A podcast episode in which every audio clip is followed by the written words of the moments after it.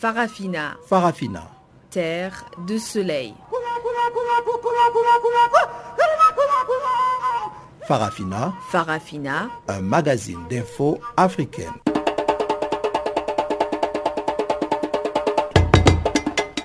Présentation Pamela Kumba. Bonjour à tous et merci de nous rejoindre pour cette édition d'information dont voici les titres. Madagascar vote des lois pour régir les élections législatives et présidentielles. Ida Sawyer, présidente d'Human Rights Watch Afrique centrale, était dans nos murs pour nous parler de la situation en République démocratique du Congo. Et dans cette édition, nous parlerons encore d'un pan de la vie de l'icône Winnie Madikizela Mandela, dont le pays, l'Afrique du Sud, est en deuil. Voilà donc pour les grandes lignes du jour. Avant d'en parler en détail, retrouvons d'abord Jacques Wakou qui nous présente le bulletin des informations.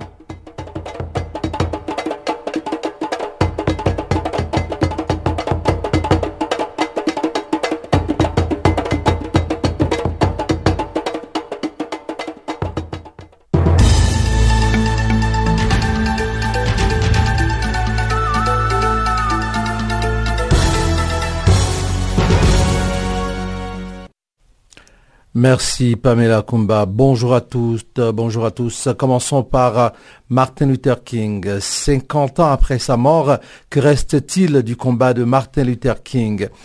En fin d'après-midi, le 4 avril 1968, Martin Luther King est assassiné par balle alors qu'il se trouve sur le balcon d'un hôtel de Memphis où il s'était rendu afin de soutenir une marche des boueurs prévue le lendemain. L'icône de la lutte pacifique pour les droits civiques des Noirs américains meurt sur le coup à l'âge de 39 ans.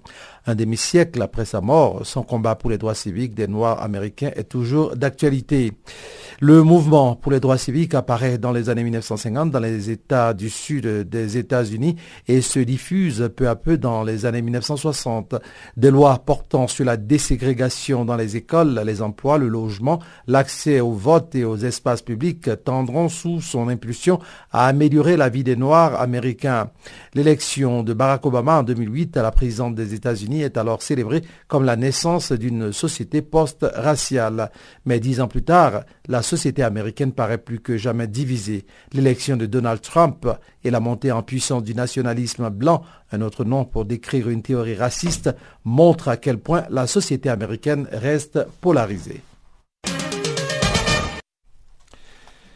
RDC, Kinshasa appelle au retrait définitif de la MONUSCO en 2020. Nous avons fait savoir au Conseil de sécurité que ce mandat était considéré comme l'avant-dernier avant un retrait définitif de la force après 20 ans de présence dans notre pays, a déclaré Léonard Tché Okitundu lors d'une conférence de presse mardi à Kinshasa. Une déclaration en écho à celle du président Joseph Kabila qui avait indiqué en septembre 2017 à la tribune des Nations Unies que la force onusienne ne peut nourrir l'ambition de rester indéfiniment dans le pays. Le ministre des Affaires étrangères, qui a également rang de vice-premier ministre, a par ailleurs confirmé que la RDC ne participerait pas à une conférence des donateurs prévue à Genève le 13 avril sous l'égide des Nations Unies et de l'Union européenne. Votée à l'unanimité le 27 mars au Conseil de sécurité des Nations Unies, celle-ci met l'accent sur la protection des civils et la mise en œuvre du processus devant déboucher sur des élections le 23 décembre. La MONUSCO est le plus important contingent onusien au monde avec un effectif maximum autorisé de 16 216 militaires, 660 observateurs militaires et officiers d'état-major, 391 policiers et 1050 membres d'unités de police constitués selon la dernière résolution. Parlons du Sahara occidental à présent. Décès de Hamed Boukhari, représentant du Polisario à l'ONU. À partir de ce mercredi 4 avril, les drapeaux sont en berne dans les camps de Tindouf suite au décès de Hamed Boukhari, disparu mardi à 64 ans. Le représentant permanent de la République arabe sahraoui démocratique, en abrégé RASD, à l'ONU, souffrait d'un cancer pour lequel il suivait un traitement intensif depuis plusieurs mois. La RASD a décrété sept jours de deuil. Celui qui a dirigé les négociations sahraouis depuis l'accord de cessez-le-feu conclu en 1991 sous la houlette de l'ONU venait d'envoyer un courrier au président du Conseil de sécurité, le péruvien Gustavo Mesa Quadra, récusant les accusations marocaines d'incursion du Polisario dans les zones sahariennes dirigées par l'organisation onusienne. Lundi, il avait qualifié ces accusations d'allégations dénuées de tout fondement. À l'approche de la réunion du Conseil de sécurité fin avril, qui devra adopter une nouvelle résolution sur le Sahara occidental, le Maroc a de son côté haussé le ton, demandant le rétablissement de la légalité internationale. Côte d'Ivoire, Guillaume Soro sur le parti unifié. En moins d'une semaine, le président de l'Assemblée nationale euh, de Côte d'Ivoire a évoqué la création du parti unifié à deux reprises, en exprimant à chaque fois des réticences. Mardi, son discours avait pour thème le pardon et la réconciliation. Mais Soro Guillaume a profité de l'occasion pour évoquer une nouvelle fois l'épineuse question du parti unifié. Tant que les désaccords à ce sujet s'expriment dans la courtoisie, tout ceci peut être considéré comme une joyeuse aventure et même une preuve de la vitalité de notre démocratie. Mais quand les débats tournent à la crispation, voire à l'hostilité, cela réveille de vieilles peurs enfouies. C'est pourquoi, et c'est mon avis personnel, il convient de laisser la place au dialogue. Le dialogue, rien que le dialogue, a-t-il déclaré à la tribune sous les yeux du Premier ministre Amadou Gonkoulibaly de la présidence du RDR, Henriette Dagri-Diabaté, c'est le, donc le parti au pouvoir, le RDR, de plusieurs ministres ainsi que de la présidente de la Chambre des députés du Rwanda, Donatile Mokabalisa. Terminons par l'Algérie. Abdelazel Bouteflika Abdelaziz Bouteflika plutôt remanie légèrement son gouvernement. C'est un mini-remaniement ministériel qui a eu lieu ce mercredi 4 avril en Algérie. Le président Abdelaziz Bouteflika a nommé de nouveaux titulaires au ministère de la Jeunesse et des Sports, celui du Commerce, du Tourisme et de l'Artisanat, ainsi que celui des relations avec le Parlement, a indiqué un communiqué de la présidence de la République. Mohamed Hattab, anciennement Wali, c'est-à-dire préfet de Bécharia, en Kabylie, a remplacé El Ould Ali au ministère de la Jeunesse et des Sports. Ce dernier est appelé à d'autres fonctions, précise le communiqué. Saïd Djelab, directeur du commerce extérieur au ministère du même nom, a été nommé à la place de Mohamed Ben Meradi. Ce matin même, celui-ci faisait une intervention publique devant les membres de l'Assemblée générale ordinaire de la Chambre algérienne de commerce et d'industrie, en abrégé Cassi, tenue à l'hôtel El Aurassi sur les hauteurs d'Alger. Le département du tourisme et de l'artisanat a été confié à Abdelkader Ben Messaoud, ex-wali de Tissemsilt. La petite surprise vient de la nomination de Mahjoub Beda au ministère des Relations avec le Parlement. Ce dernier a intégré le gouvernement en mai 2017 avec la nomination de l'ancien Premier ministre Abdelmajid Tebboune avant d'être limogé 80 jours plus tard au même moment que celui-ci. Des ministres inchangés malgré les grèves à répétition. Les ministres de l'Éducation nationale et de la Santé n'ont pas été touchés alors qu'ils sont secoués depuis plusieurs mois par un vaste mouvement de contestation. De même que le Premier ministre Hamed Ouyahia, malgré le désaveu qu'il a essuyé de la part de la présidence en janvier dernier au sujet du projet de privatisation des entreprises publiques.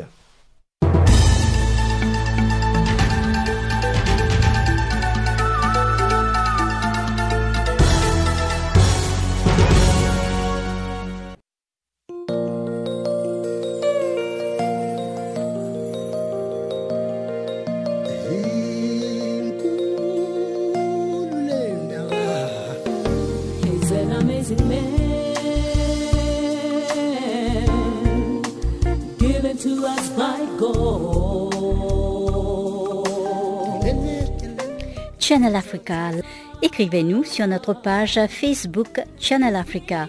Faites-nous des tweets French Farafina ou bien Channel Africa 1.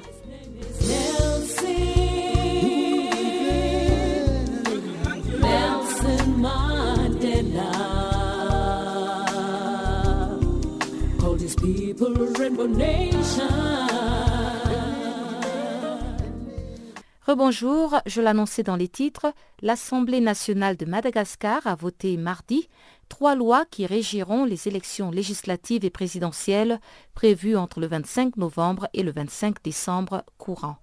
Les textes qui modifient notamment les règles de révision des listes électorales et de candidature à la présidentielle ont été successivement adoptés par une majorité serrée de 79 des 151 élus. Chanceline Louraquois nous en parle. Le Premier ministre Olivier Mafali, Solona Drassana, s'est réjoui de l'adoption de ces lois. De son côté, l'opposition s'oppose vigoureusement depuis des semaines à leur adoption. Les opposants dénoncent surtout les durcissements de procédures de révision des listes électorales jugées beaucoup trop lourdes pour ceux qui n'y ont pas été inscrits. L'opposition a également accusé le gouvernement d'avoir acheté certains de leurs collègues pour faire voter ces lois. Du coup, les élus ont refusé de prendre part au vote et ont quitté l'hémicycle en brandissant des pancartes Stop correction et en arrachant son micro au président de l'Assemblée. Celui-ci a dû faire appel aux forces de sécurité du palais pour récupérer son bien. Aujourd'hui, plus rien n'est sûr et on sent un fléchissement de certaines parties en particulier de la communauté internationale et quant au principe d'écarter les deux hommes relève des observateurs. Il s'agit de l'ancien président Marc Ravalomanana qui a déjà annoncé sa candidature et de l'ex-président de la transition Andri Rajoelina, les deux protagonistes de la crise politique de 2009, initialement écartés de la course à la présidentielle aussi bien par le malgache que par la communauté internationale. Toavina Ralambo Maha, analyste politique, estime que la crise malgache ne s'est pas encore terminée et n'est pas prête à se terminer. Il pointe du doigt le double langage de la communauté internationale concernant le principe du ni Ravalomanana ni Rajoelina. Il rappelle à ses propos qu'il y a quatre ans, en 2013, cette communauté soutenait l'élimination de deux acteurs de la crise politique de 2009, alors qu'aujourd'hui, elle prône l'ouverture. Si la communauté internationale, notamment l'Union africaine et l'Union européenne, parlent de plus en plus d'une élection inclusive, à même d'apaiser les tensions, les proches de l'actuel président, Eri Rajao Nariman Pianina, lui-même candidat pressenti à la future présidentielle, ouvre pour laisser ses deux principaux concurrents, Ravalomanana et Rajolina, loin de cette course. Le partisan de deux hommes n'hésite d'ailleurs pas à dénoncer des manœuvres gouvernementales visant à écarter de nouveau les deux favoris. C'est dans cette perspective qu'on serait en train de relancer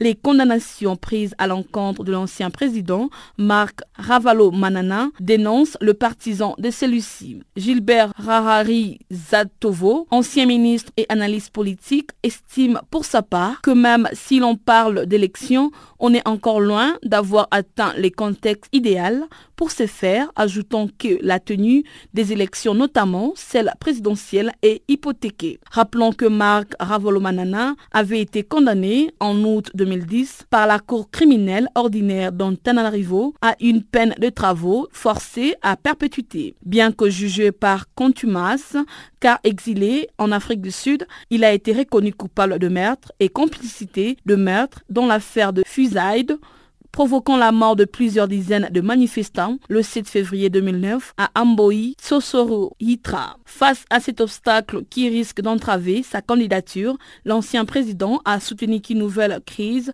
risquerait d'éclater si jamais il était empêché à se présenter aux élections. La situation des droits de l'homme en République démocratique du Congo est préoccupante, selon Ida Sawyer. La chercheuse et directrice d'Human Rights Watch d'Afrique centrale déplore une forte répression des forces de l'ordre à Kinshasa pour réprimer les manifestations anti-Kabila. Ida Sawyer est actuellement à Johannesburg et nous l'avons reçue dans nos studios pour éplucher ce dossier Droits de l'homme au Congo démocratique. Donc, je travaille chez Human Rights Watch, l'ONG internationale pour la protection des droits humains, et je suis la directrice pour l'Afrique centrale.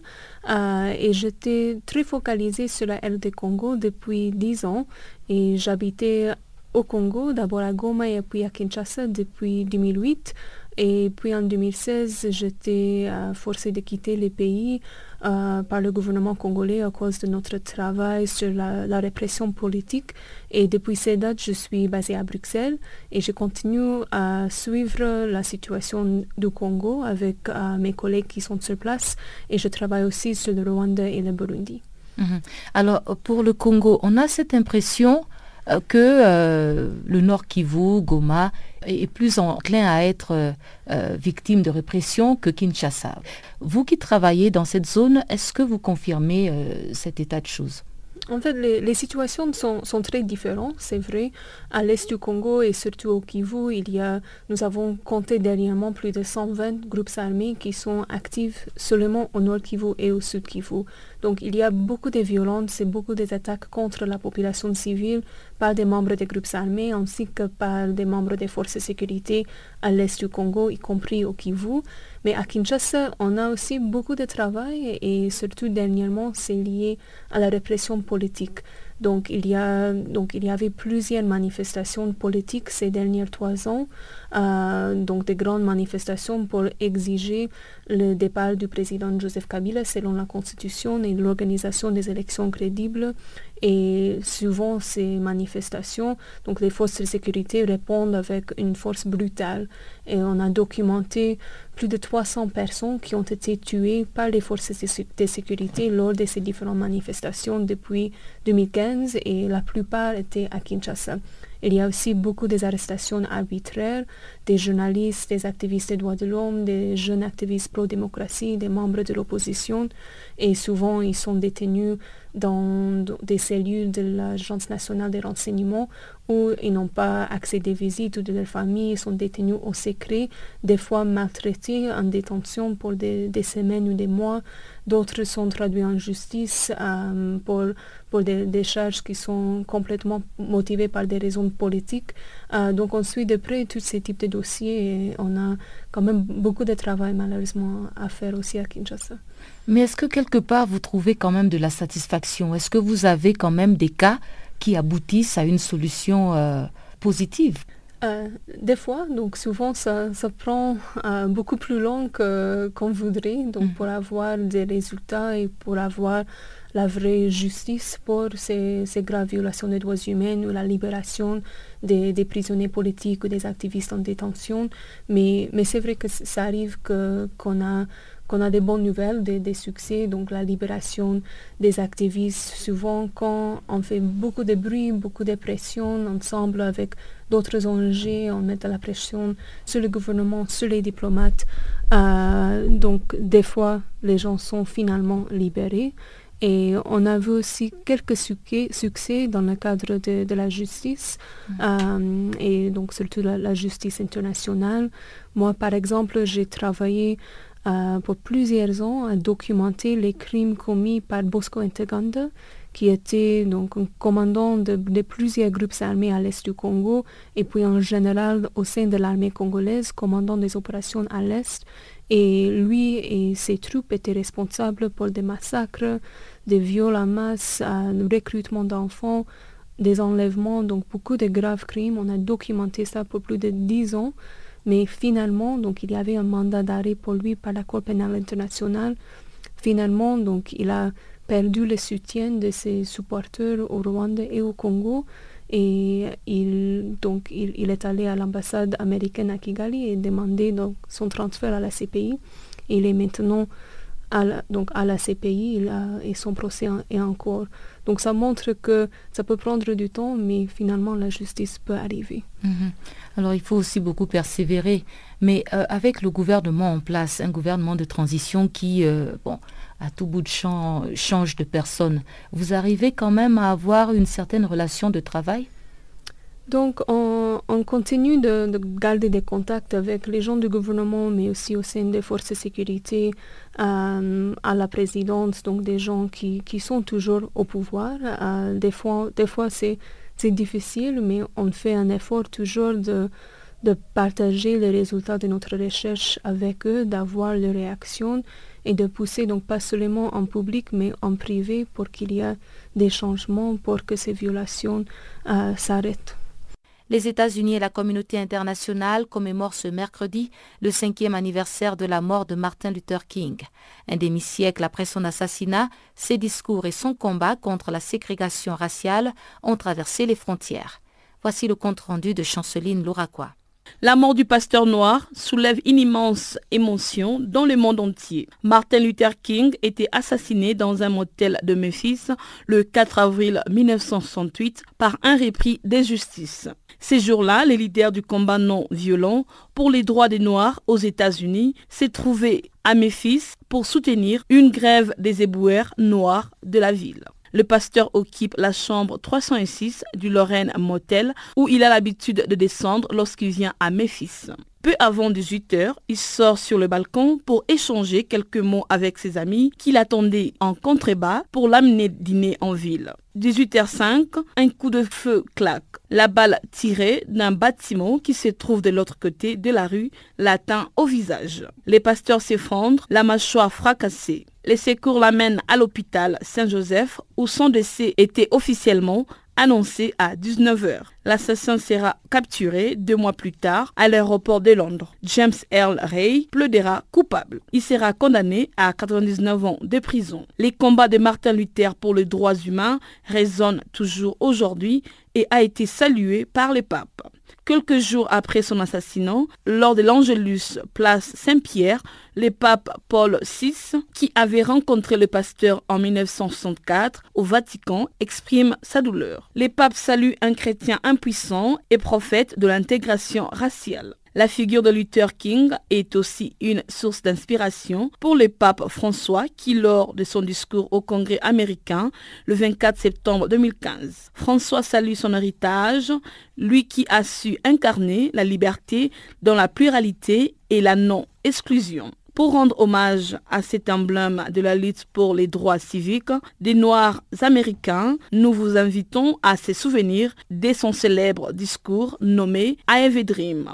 J'ai un rêve, prononcé le 28 août 1963 à Washington, D.C. Ce discours a été entendu par 250 000 personnes à l'époque, étudié par des générations d'élèves. Voici l'intégralité du discours. Je suis heureux de me rejoindre à vous aujourd'hui pour participer à ce que l'histoire appellera la plus grande démonstration pour la liberté dans les annales de notre nation. Il y a un siècle de cela, un grand Américain qui nous couvre aujourd'hui de son ombre symbolique signait notre proclamation d'émancipation. Ces décrets capital se dressent comme un grand phare, illuminant d'espérance les millions d'esclaves marqués au feu d'une brûlante injustice. Ces décrets est venu comme une aube joyeuse terminer la longue nuit de leur captivité. Mais cent ans plus tard, le noir n'est toujours pas libre. Cent ans plus tard, la vie du noir est encore terriblement handicapée par les menottes de la ségrégation et le chêne de la discrimination. Cent ans plus tard, le noir vit à l'écart, sur son îlot de pauvreté, au milieu d'un vaste océan de prospérité matérielle. Cent ans plus tard, le noir languit encore dans le coin de la société américaine et se trouve exilé dans son propre pays. C'est pourquoi nous sommes venus ici aujourd'hui dénoncer une condition humaine honteuse. En certain sens, nous sommes venus dans notre capitale nationale pour encaisser un chèque. Quand les architectes de notre République ont magnifiquement rédigé notre constitution de la déclaration d'indépendance, ils signaient un chèque dont tout Américain devait hériter. Ce chèque était une promesse qu'à tous les hommes, oui aux noirs comme aux blonds, serait garanti le droit inaliénable de la vie, de la liberté et de la quête du bonheur. Il est évident aujourd'hui que l'Amérique a manqué à ses promesses à l'égard de ses citoyens des couleurs. Au lieu d'honorer son obligation sacrée, l'Amérique a délivré au peuple noir un chèque en bois qui est revenu avec l'inscription provision insuffisante. Le Sénégal commémore ce mercredi son 58e anniversaire de l'indépendance. Cette commémoration se déroule dans un climat politique tendu. La récente arrestation du maire Barthélémy Diaz pour escroquerie et outrage aux magistrats mobilise les Sénégalais selon le cadre du Parti démocratique du Sénégal, l'AMIDBA. Ça n'a rien à voir avec euh, de l'argent, c'est-à-dire c'est un très proche de Khalifa. Quand on a prononcé la sentence contre Khalifa. Il a parlé, euh, il a tenu des propos euh, qui ne plaisaient pas à l'État, qu'il a arrêté sous prétexte d'offense au chef de l'État, offense au chef de l'État et outrage au, à magistrat. Parce qu'il a, il s'est prononcé sur la décision de justice pour dire que c'est une décision prononcée par des justices, par des magistrats à la solde de Macky Sall, etc., etc.. C'est sur la base de ça qu'il a été arrêté. Comment les, Sénégalais prennent cette arrestation? Les Sénégalais en ont marre. Actuellement, les partis politiques sont en train de s'organiser pour, parce que au-delà des problèmes de justice, il y a un problème qui concerne euh, la participation à l'élection présidentielle. Parce que la Constitution permettait à tout Sénégalais, tout citoyen, même si vous n'êtes pas inscrit sur les listes électorales, de pouvoir déposer votre candidature. Maintenant, ils ont ajouté électeur, tout citoyen électeur. C'est-à-dire, pour être candidat, il faut être inscrit sur les listes électorales.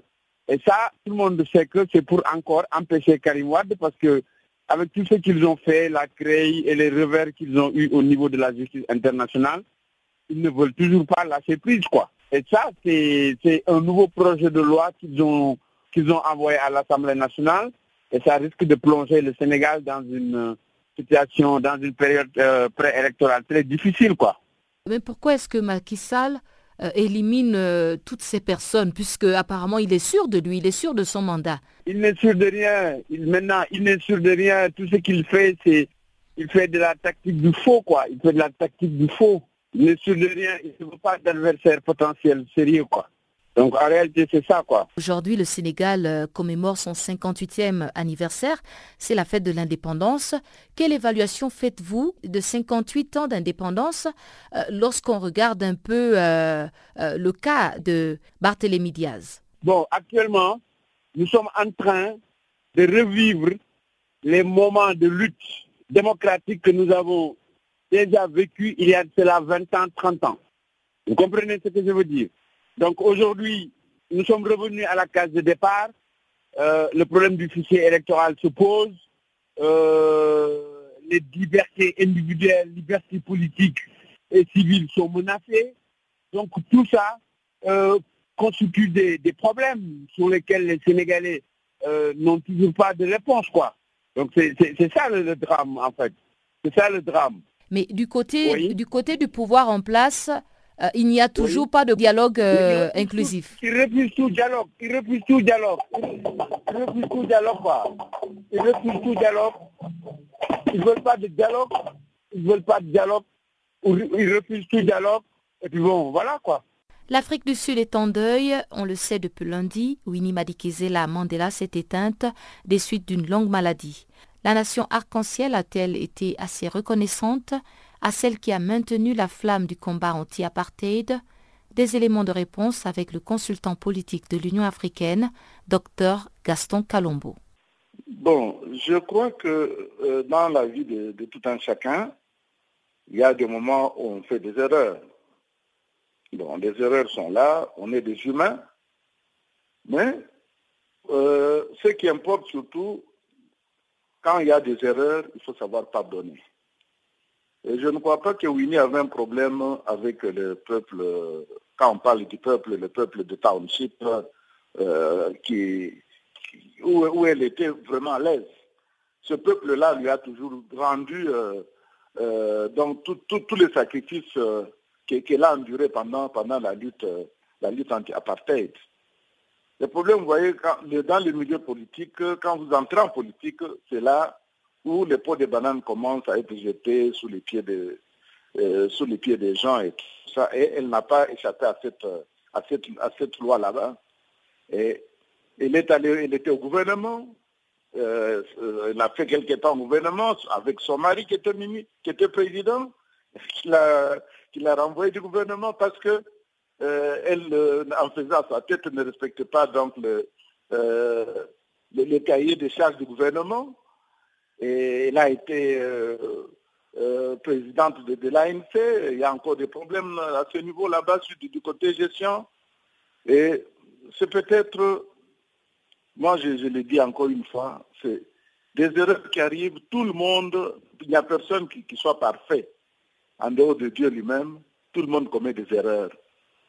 C'est une femme qui a montré qu'elle s'est battue et ce pays est là où elle est aujourd'hui et elle lui doit aussi.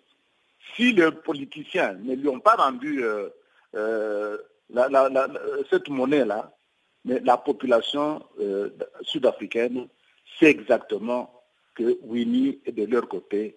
Et de ce côté-là, je crois que bientôt ce sont les, funérailles. Vous, vous, allez à Soweto là-bas, vous voyez ce qu'il y a comme monde. Donc, seulement pour vous faire une idée que c'est quelqu'un qui a vécu à côté de ce peuple-là.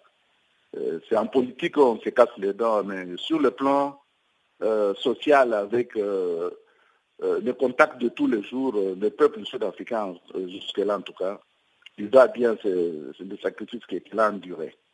Quel est le message de la vie de cette femme qu'on peut transmettre aux générations futures? Ah, Aux générations futures, ce qu'il faut transmettre, c'est que la, la vie, c'est un combat. Et vous avez vu que Winnie n'a pas baissé les bras un seul moment elle n'a pas, n'a pas dit non, euh, I'm giving up. Elle n'a pas, n'a pas dit ça. Elle a continué jusqu'à la fin. Quand à la jeune génération, ce qu'il doit faire quand il y a, il y a une injustice quelque part, quand il y a euh, une situation anormale, que ce soit au niveau politique, que ce soit au niveau social, dans tous les domaines de la vie, s'il faut se battre, il faut se battre jusqu'à la fin parce que quand vous gagnez, c'est une belle victoire, parce que cette victoire va réagir sur tous les autres jeunes et je crois qu'elle, en tant que femme, elle a montré la voie, pas seulement aux femmes, mais même aux garçons, même aux hommes, elle a montré la voie. Battez-vous, battez-vous et ne laissez pas tomber les bras. Voilà, ça je crois que c'est un message très fort qu'on peut se rappeler aujourd'hui qu'elle nous a quittés. Elle nous a laissé ce message-là n'est jamais baisser les bras. Devant l'ennemi, battez-vous jusqu'au bout. Et il l'a fait. Le président chinois Xi Jinping et son homologue zimbabwéen Emerson Nangwangwa sont parvenus à un consensus mardi lors de leurs entretiens au Grand Palais du Peuple à Beijing. Les deux chefs d'État ont convenu d'établir un partenariat stratégique global de coopération entre leurs deux pays. Les détails avec Barthélémy Guesson. Le président chinois s'est entretenu mardi avec son homologue zimbabwéen au Grand Palais du Peuple à Beijing. Lors de cette rencontre, M. Xi a tenu à féliciter les Zimbabwéens qui, selon lui, entament un nouveau départ dans l'édification de leur pays, et ce depuis la prise de fonction de M. Mnangagwa en novembre dernier.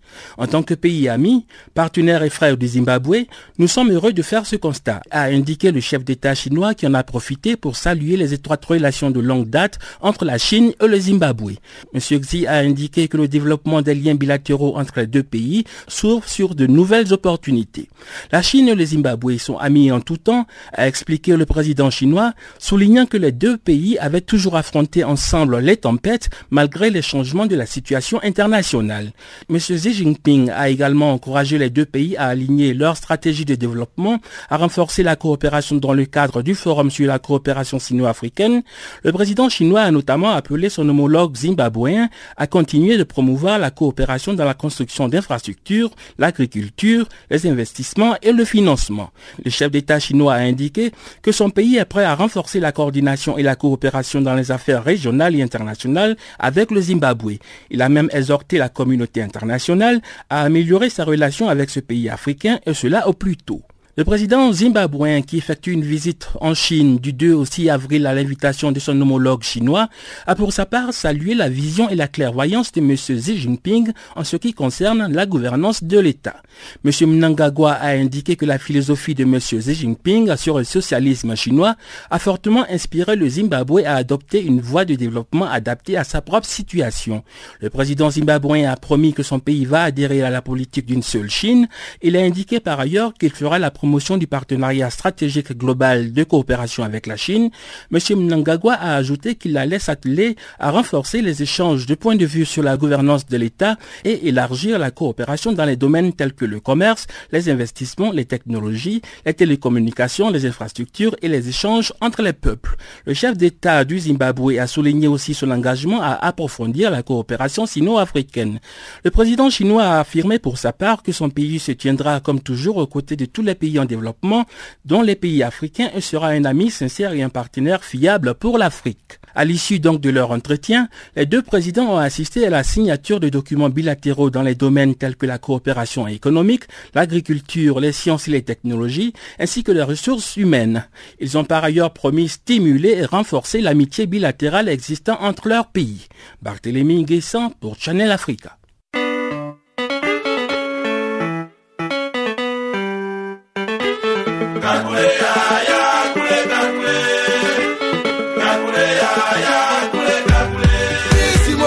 Du nouveau sur Channel Africa.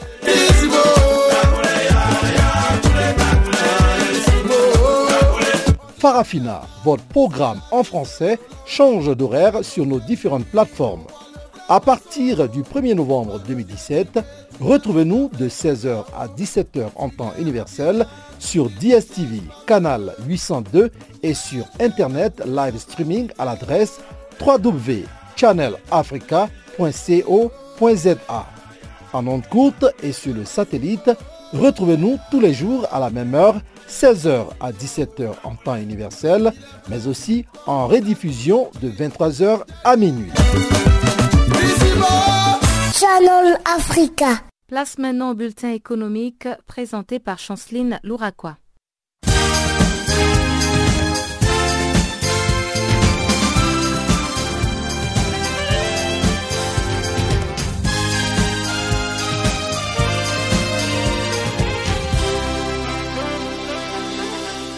Bonjour, chers auditeurs de Channel Africa.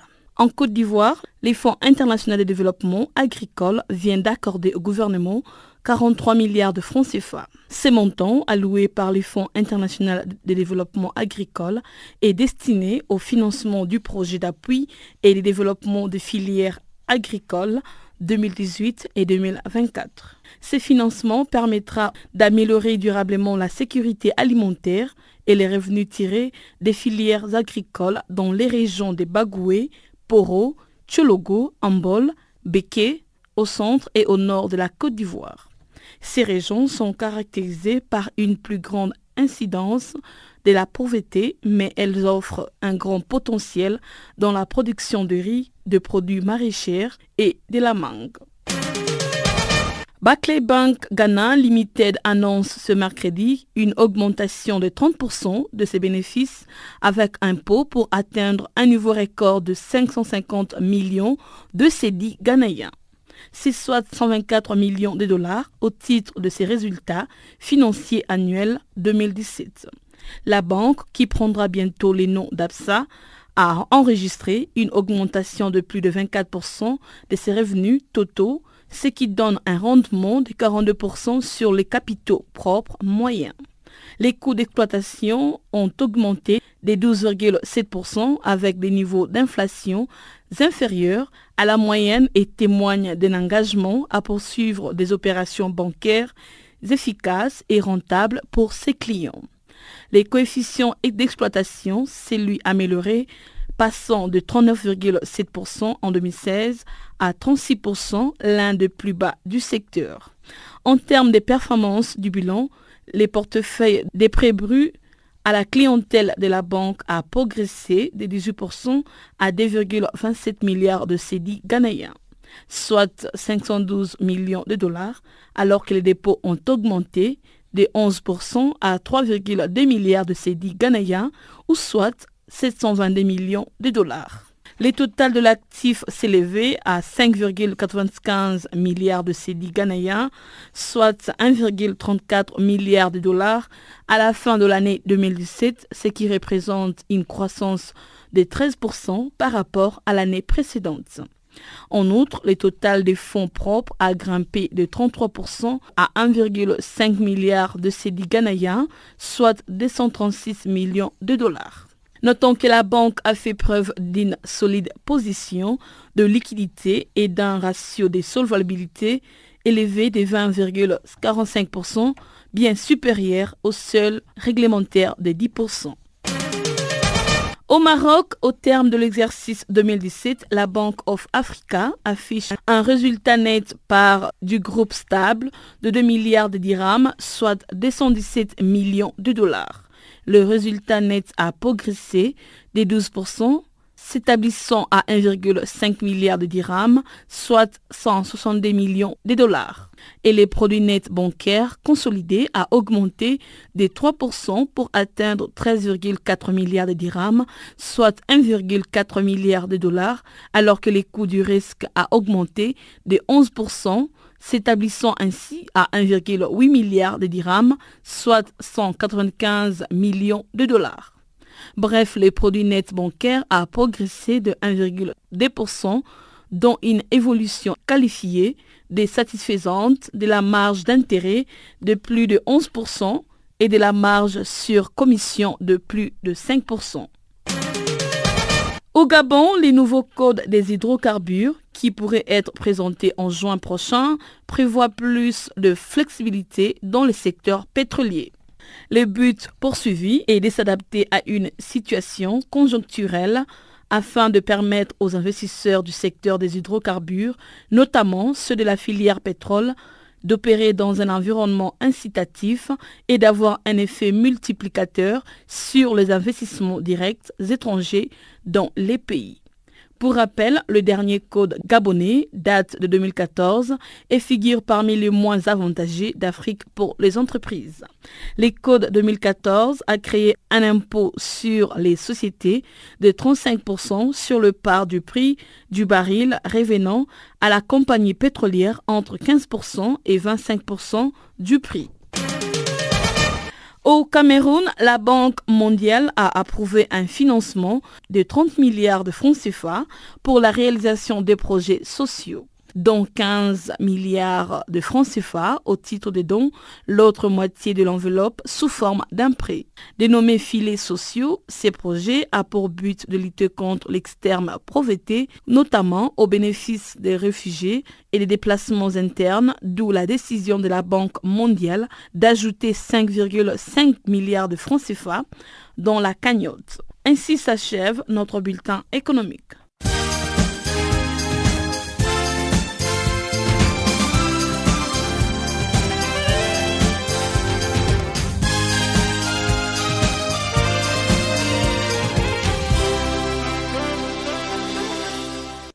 Le président Idriss Déby Itno a reçu mardi les organisations de la société civile. Il a déploré les agitations de la jeunesse et promis d'organiser un forum dans les prochains jours. Ces jeunes disent par contre ne plus croire aux promesses de leur président par la voix de Rémi Gameau.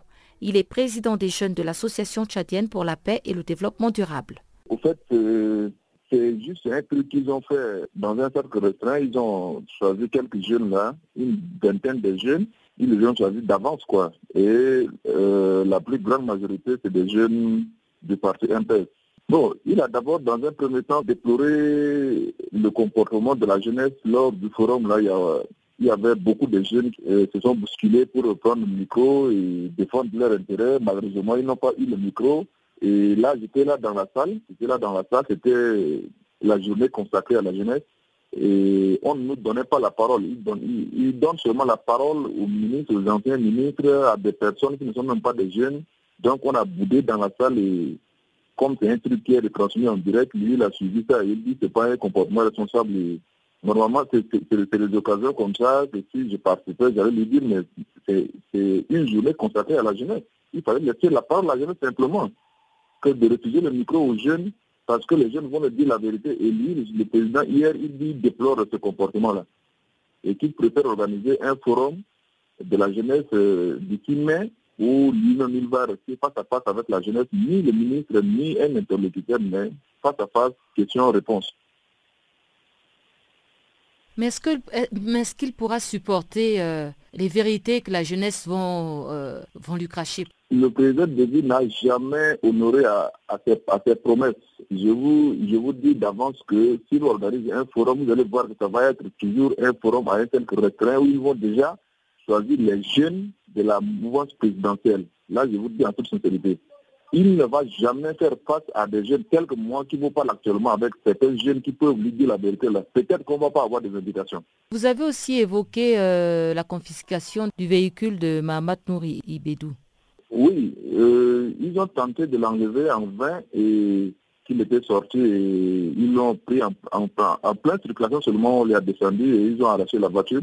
Il, est l'inspecteur euh, au ministère des Finances alors, euh, il a un véhicule euh, immatriculé un peu militaire, quoi.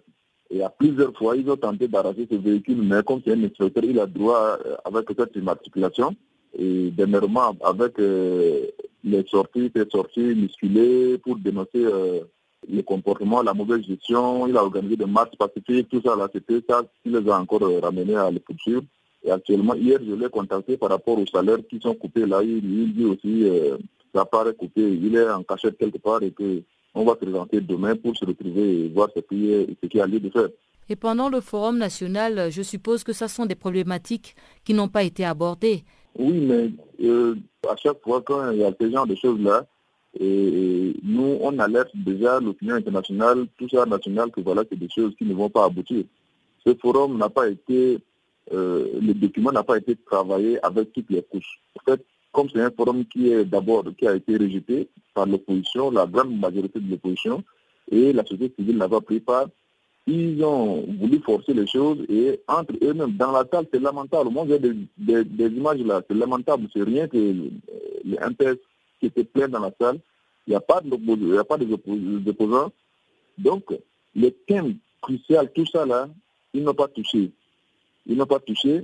Pour lui, le forum vise à réduire euh, les régions, créer un poste de vice-présidence et supprimer la prémature. Donc, c'est ça l'objectif primordial pour lui. Et il faut coûte que coûte euh, finaliser cet objectif-là. Donc, il y a des, même nous les jeunes, là, il y a des points forts qu'on attendait que, ce forum évoque. Malheureusement, ils n'ont pas évoqué. J'ai quelques propositions de thèmes que le comité technique a soumis lors de ce forum-là, mais c'est n'importe quoi, ce n'est pas important. On n'a pas besoin de forum au Journée nationale de la jeunesse. Ce n'est pas, pas, pas ça qui est important pour nous. Est-ce que ça, c'est des propositions? Donc, mais maintenant, qu'est-ce que vous allez faire? C'est une question qu'on va essayer de, de, se retrouver d'urgence parce qu'il y a nos amis aussi de diaspora qui nous ont demandé de, de, se retrouver d'urgence et puis dénoncer ça officiellement. quoi. Au Mali, les récentes attaques ont amené la MINUSMA à renouveler son engagement à protéger les civils. Anne Kroning, conseillère auprès du représentant spécial du secrétaire général du Mali, explique à ONU Info les efforts des Nations Unies dans ce domaine et notamment une action récente sur le terrain qui a permis d'améliorer la sécurité de la population en zone rurale. Dans les régions euh, rurales, les marchés hebdomadaires et les foires hebdomadaires sont de grande importance pour les populations. Et nous avons dû noter que sur certaines routes euh, qu'empruntaient surtout les, piétons, finalement, euh, les sentiers et autres, pour aller au, marché, il y a eu des incidents. Il y a eu des vols, des braquages, euh, aussi des, violences sexuelles commises contre les femmes. Et là, donc, nous avons pu, ensemble avec les collègues de la police et de la gendarmerie sur place, organiser des patrouilles régulièrement sur ces axes-là, les jours de marché. Et euh, donc, euh, nous avons plus d'incidents sur ces axes-là, les jours de marché, heureusement. Donc euh, là aussi, pour l'accès au marché, pour la vie économique et sociale, c'est un grand succès pour nous aussi. Est-ce que dans, les, dans la protection des civils, l'action est, est, différente en fonction des régions? Oui, tout à fait. Et je pense que c'est la clé du succès de toute intervention qu'elle doit être euh, ciblée au niveau des, problèmes identifiés et s'adresser vraiment au contexte. Donc euh, au niveau du nord du Mali, la protection des civils est plus discrète. Elle est, moins visible aussi parce qu'elle se joue beaucoup au plan politique, au niveau des négociations, au niveau des interventions des chefs de bureau sur place, dans les échanges avec les autorités, avec les groupes signataires de l'accord de paix, afin de canaliser les tensions, afin de faire respecter l'accord de paix aussi et de résoudre quelques problèmes. Donc on a des, des menaces plutôt latentes pour les populations. Au niveau du centre du pays, les violences physiques et les menaces sont bien plus concrètes hein, pour les populations.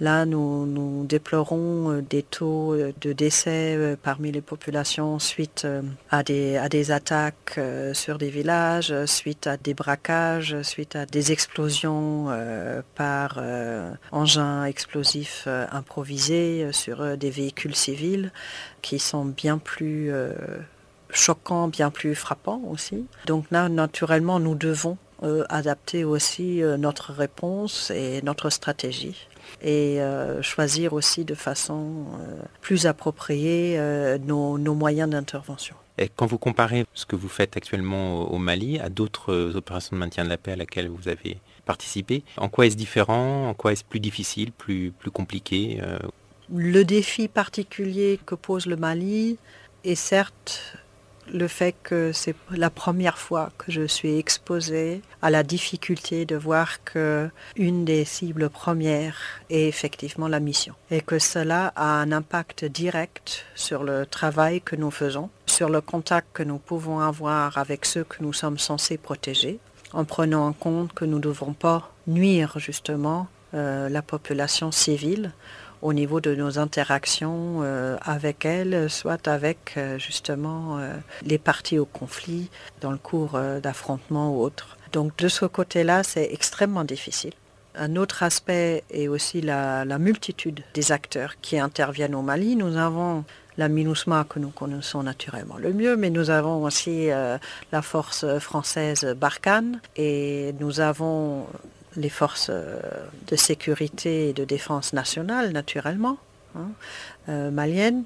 Et nous avons maintenant une nouvelle force euh, multinationale du groupe des cinq États du Sahel, donc le G5 Sahel, comme nous l'appelons, qui intervient depuis peu dans les zones frontalières tout autour du Mali, donc ça fait une multitude d'acteurs euh, qui intervient au niveau des, forces, rien des forces armées, ce qui crée aussi beaucoup de confusion au sein de la population, euh, qui ne fait pas la différence euh, de quelle force il s'agit, sachant que les forces de la G5 Sahel et de Barkhane ciblent spécifiquement les activités terroristes, qui n'est pas du tout le mandat de la MINUSMA. Et au Mali, 291 000 personnes ont besoin d'assistance alimentaire d'urgence. C'est le programme alimentaire mondial qui le dit et il déploie tous les efforts pour lutter contre la malnutrition. Sylvia Caruso est la représentante du Programme alimentaire mondial au Mali.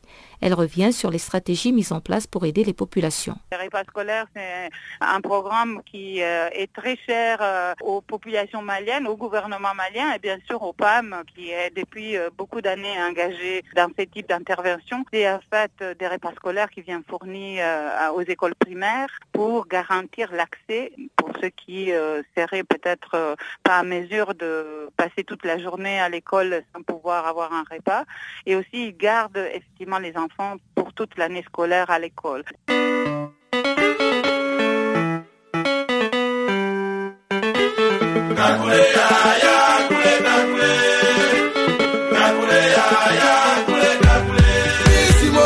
Du nouveau sur Channel Africa.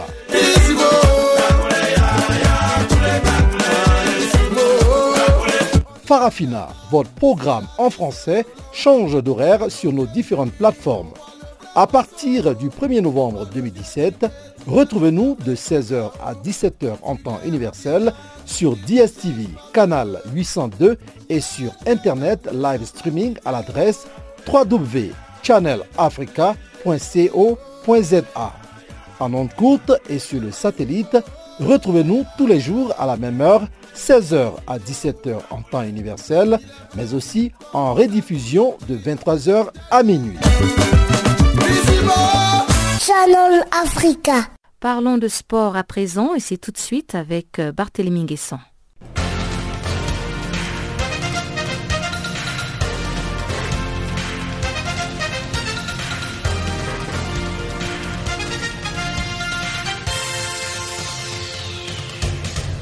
Bonjour et bienvenue à tous dans ce bulletin de l'actualité sportive et commençons cette édition tout de suite avec du football. Les quarts de finale allée de la Ligue des champions UEFA ont commencé le mardi avec une victoire emphatique du Real Madrid en déplacement en Italie. Le double tenant du titre a battu la Juventus Turin chez elle par 3 buts à 0. Cristiano Ronaldo a signé un doublé dont une magnifique bicyclette en seconde période. Un geste qui a ravi le public italien. Les supporters turinois se sont levés comme un seul homme pour applaudir et saluer l'exploit du Portugais aux 5 ballons d'or. Ronaldo, très en verve ce mardi soir, a offert encore une passe décisive à Marcelo qui a inscrit le troisième but madrilène à la 72e minute. Le match retour est prévu le 11 avril en Espagne. Toujours dans le cadre des quarts de finale de la Ligue des champions de football UEFA, le Bayern Munich repart avec une précieuse victoire de l'Espagne. Mardi, les Allemands ont défait Séville sur le score de 2 buts à 1. Ce sont pourtant les joueurs de Vincenzo Montella qui ont frappé les premiers à la demi-heure de jeu grâce à Pablo qui a surpris la défense allemande. Le but espagnol a réveillé les Bavarois qui ont obtenu l'égalisation 6 minutes plus tard quand un centre de Franck Ribéry a été détourné dans ses propres filets par Jesus Navas à la 37e minute de jeu. Par la suite, les Allemands ont concrétisé leur domination grâce à une tête plongeante de Thiago Alcantara à la 68e minute. Le Bayern repart avec une victoire précieuse et un avantage net en attendant le quart de finale retour à l'Alliance Arena. Les deux autres quarts de finale de ce mercredi vont opposer d'une part le FC Barcelone et l'AS Roma, quand Liverpool et Manchester City s'affrontent dans un duel 100% anglais, certainement le choc de la soirée. Toujours en matière de football, Drissa Malo Traoré n'est plus le sélectionneur des étalons locaux au Burkina Faso. Le contrat du technicien arrivé à expiration le 31 mars dernier n'a pas été renouvelé par la Fédération burkinabé de football qui a donné l'information le mardi. Nommé en avril 2015, Drissa Malo Traoré alias Saboteur n'a pas réussi à qualifier les étalons locaux au Tchad en 2016. La sélection locale burkinabé a été éliminée au premier tour lors du récent Tchad. Drissa Saboteur est pourtant celui qui a qualifié pour la première fois les étalons du Burkina Faso à une Coupe d'Afrique des Nations. Les étalons s'étaient alors qualifiés pour la Cannes en 1996 en Afrique du Sud. Selon la Fédération burkinabé de football, le sélectionneur de Drissa Malo Traoré, dit saboteur, sera connu prochainement. Et puis en volleyball, on connaît les demi-finalistes de la Coupe d'Afrique des clubs champions masculins. Il s'agit des clubs Al-Ali, Smouha, Tala El Geish d'Égypte et Asweli de Libye. En quart de finale, Al-Ali, le club hôte du tournoi, a dominé GSU du Kenya par 3-7 à 1. Dans le dernier carré, Al-Ali sera face à ses compatriotes de Smouha qui ont sorti un autre club égyptien, Aviation Club, en 5-7 très disputé. La seconde demi-finale va opposer Asweli à Tala El Geish d'Égypte qui ont respectivement disposé d'Ali Benghazi en 3-7-1 et Prison du Kenya en 3-7 à 0. La finale de l'édition 2018 de la Coupe d'Afrique des clubs champions hommes est prévue le 5 avril. La compétition se déroule depuis le 26 mars dernier au Caire en Égypte. Direction les USA pour du tennis féminin. Caroline Garcia, la septième joueuse mondiale et tête de série numéro 1, s'est qualifiée pour le troisième tour du tournoi de Charleston. Elle a battu mardi l'américaine Varvara Lepchenko en 6-2, 6-3 en 1h16 minutes. La française va affronter la gagnante du duel entre sa compatriote Alizé Cornet et la slovène Polona Erkog pour une place en quart de finale. Pendant ce temps, au Mexique, Garbin Muguruza a expédié Renata Zarazua au premier tour du tournoi de Monterrey la numéro 3 mondiale a sèchement battu la Mexicaine en 6-1-6-1 en seulement 49 minutes de jeu. Muguruza va retrouver au deuxième tour l'américaine Alison Risk. Quelques heures auparavant, la hongroise Timea Babos, tête de série numéro 4, a dominé la tchèque Marie Buzkova, issue des qualifications en 6-3-6-4. Terminons notre bulletin de l'actualité sportive avec les Jeux de la Commonwealth. La 21e édition se tient à Gold Coast en Australie à partir de ce mercredi. Ces Jeux qui se déroulent tous les 4 ans réunissent plus de 6000 athlètes des 70 nations, pour la plupart d'anciens territoires de l'Empire britannique. Et cette année, les athlètes paralympiques sont à l'honneur. Les épreuves en e-sport vont mettre en action environ 300 sportifs handicapés qui vont compétir aux côtés des athlètes valides. Les Jeux du Commonwealth qui apparaissent comme l'équivalent des Jeux De la francophonie prône également l'égalité des sexes. Les organisateurs affirment qu'il y a un nombre égal d'épreuves de médailles pour les hommes et les femmes pour la première fois dans l'histoire de ces Jeux multisports. La 21e édition des Jeux du Commonwealth prendra fin le 15 avril. Voilà, c'est la fin de ce bulletin de l'actualité des sports. Merci de l'avoir suivi.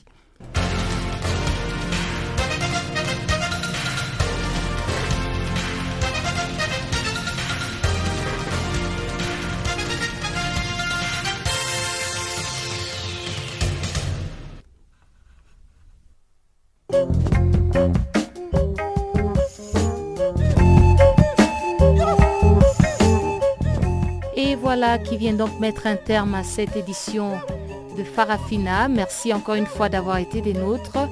Bonne continuité sur nos antennes. Au revoir.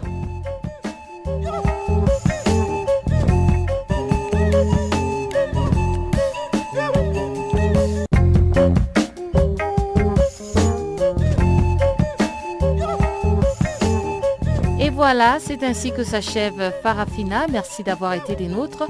Restez connectés à travers notre page Facebook Channel Africa. Faites-nous aussi des tweets. French Farafina.